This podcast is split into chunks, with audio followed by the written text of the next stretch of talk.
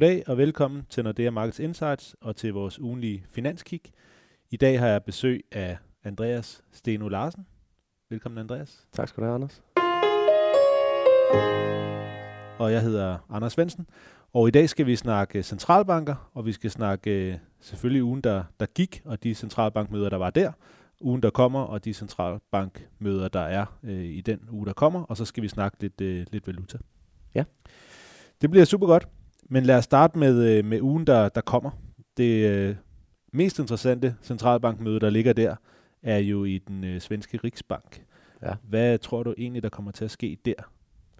Altså, jeg tror egentlig ikke, at vi skal forvente, at den svenske Riksbank er så defensiv, som mange andre egentlig går og tror, at de vil være. Og primært skyldes det faktum, at den svenske krone er meget svag i forhold til, hvad Riksbanken har haft forventet. Det er med til at give dem lidt ro på. Og for det andet, så virker det foreløbig ikke til, at de tendenser, vi har set på det svenske boligmarked i form af faldende boligpriser, indtil nu har haft den helt store effekt på for eksempel forbruget i Sverige. Så jeg tror heller ikke, at Riksbanken vil være så bange for boligmarkedet endnu. Men hvor ligger deres balance egentlig? For det er klart, de har jo et inflationsmål, og de sidste par år har de jo mere eller mindre alene kigget på inflation, og ikke kigget så meget på den her finansielle stabilitet, og det er måske også derfor, at boligpriserne er kommet så højt op. Men nu står det lidt i en situation, hvor den her svækkelse af kronen har givet en lille smule inflation i hvert fald, og samtidig er boligmarkedet, det er så svagt. Altså, hvor ligger deres balance? Hvor meget kan de forskellige dele give sig, før de sådan begynder at skal til at gøre et eller andet, om det så er hæve renten på grund af inflationen, eller om det er sænke renten på grund af boligmarkedet? Altså, balancen ligger sådan, at det helt klart fortsat er inflationsmålet, der har hovedfokus. Og det er meget tydeligt at se, at der er sket et skifte i, hvordan Riksbanken har ført pengepolitik siden det tidspunkt, hvor de afgav mandatet omkring at føre pengepolitik på vegne af den finansielle stabilitet også. Så jeg tror, der skal ske rigtig meget på boligmarkedet, før Riksbanken for alvor tager det alvorligt for nu at være ærlig. Og hvordan ser du risikoen for det? Altså, nu har vi set et enkelt eller to sådan halvsløje tal for boligmarkedet op, men hvad er egentlig vores syn på næste år? Altså, jeg synes faktisk allerede, at noget af det daglige data, man kan kigge på for det svenske boligmarked, at der er sådan, vil jeg sige, nogle rigtig tidlige tegn på, at der er en vis form for stabilisation på vej. Okay. Så allerede i første kvartal næste år er jeg sådan set forholdsvis overbevist om, at vi ikke snakker lige så meget af det svenske boligmarked, som vi gør lige nu. Men der kan godt være en eller to dårlige måneder tilbage. Og hvad så med den svenske krone? Vi har været over 10 i euro-regning. Er det nye sort? Man kan sige, at der er i hvert fald nogle gode grunde til, at den svenske krone er svag, blandt andet boligmarkedet, som er en af de ting, som har været medvirkende til at drive den svenske krone endnu sværere end fra allerede svage niveauer over for danske kroner og over for euro. Men jeg vil sige, får vi, som vi forventer, en stabilisation af boligmarkedet ind i første kvartal næste år, så er der altså ikke ret mange argumenter tilbage for, at den svenske krone skal være så svag, som vi ser den lige nu. Så selvom vi har sagt det før, så tror vi faktisk også igen på, at den svenske krone kan få et godt kvartal, når vi kigger på den anden side 1. januar. Mm. Du har lidt haft den her pointe før med, at de valutaer, som har klaret sig relativt dårligt, det er egentlig der, hvor at man har forventninger om, at centralbankerne de vil være sådan sidst i køen med at normalisere renten. Er det ikke stadigvæk sådan et relativt godt argument i Sverige? Altså, det må være nogle af dem, der sådan sidst skal ud af den her periode med lave renter og også QE for deres vedkommende. Jo, men nu er der først og fremmest ikke noget, der tyder på, at Riksbanken kommer til at føre QE ind i 2018 lige nu. Blandt andet fordi, at valutaen allerede er så svag, så de forventer, at der kommer noget stimulus til økonomien den vej fra. Og det er nok også noget, vi skal vente, at vi får at se i første kvartal næste år, at den svage valuta begynder at give sig til kende ved bedre nøgletal i Sverige igen. Valutaen har ekstremt stor betydning for nøgletalsmomentum i Sverige, og derfor, når vi har haft en periode med svag valuta, som vi har haft på det seneste, så begynder vi at se det give sig til kende med positiv udvikling i nøgletallene efter et stykke tid. Og det kan allerede komme her efter nytår. Okay. Så kan vi måske lige kigge en lille smule tilbage på de centralbanker, som vi har set i den her uge. Mm. Jeg synes i virkeligheden, at Fed var relativt uinteressant. Altså, de er mere eller mindre på cruise control. De havde jo allerede lavet planen i efteråret, og nu holder de sig egentlig bare til planen, og planen er jo 3 renteforholdelser næste år. Og selvfølgelig kan man godt kigge på de her dots, som er Fed-medlemmernes egne forventninger til, hvad de kommer til at skulle gøre. Men der er alligevel også en del udskiftning i FOMC, så der er nok i virkeligheden ikke engang så meget værdi i det. Hvornår bliver Fed i virkeligheden interessant igen?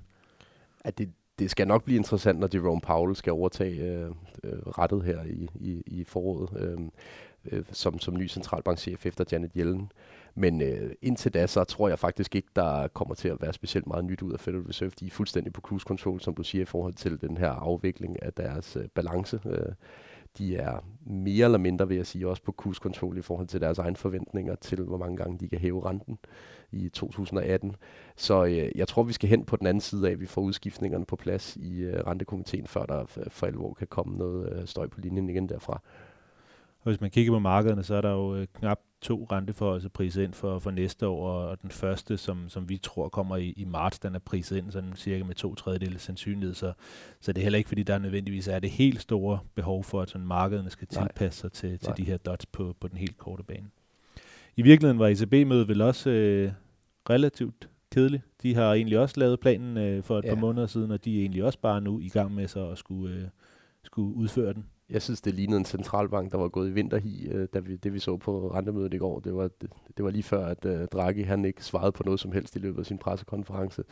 Der var flere journalister, der forsøgte at spørge ind til, om der var nogle flere detaljer, de ville lægge frem omkring deres opkøbsprogram, men han fejede det i virkeligheden bare til side og sagde, at de ikke havde diskuteret ret meget på det her møde. Så der var ikke meget nyt. Nej, og det som der er deres plan er jo, at de er i gang med deres tapering nu, så de skal ned og købe for 30 milliarder euro fra januar, og så skal de købe det cirka 9 måneder, i hvert fald mindst 9 måneder, ikke? Og så der kommer vel til at gå måske et halvt års tid, det kan være juni eller noget af den stil, at de skal til at diskutere, om september er udløbet, eller om der skal laves en yderligere forlængelse. Ja. Men jeg synes, det eneste, man måske kunne tage med fra gårsdagens møde, det er, at på alle andre fronter end inflationen, der virker det til, at den europæiske centralbank er superoptimister på euroområdets vejen.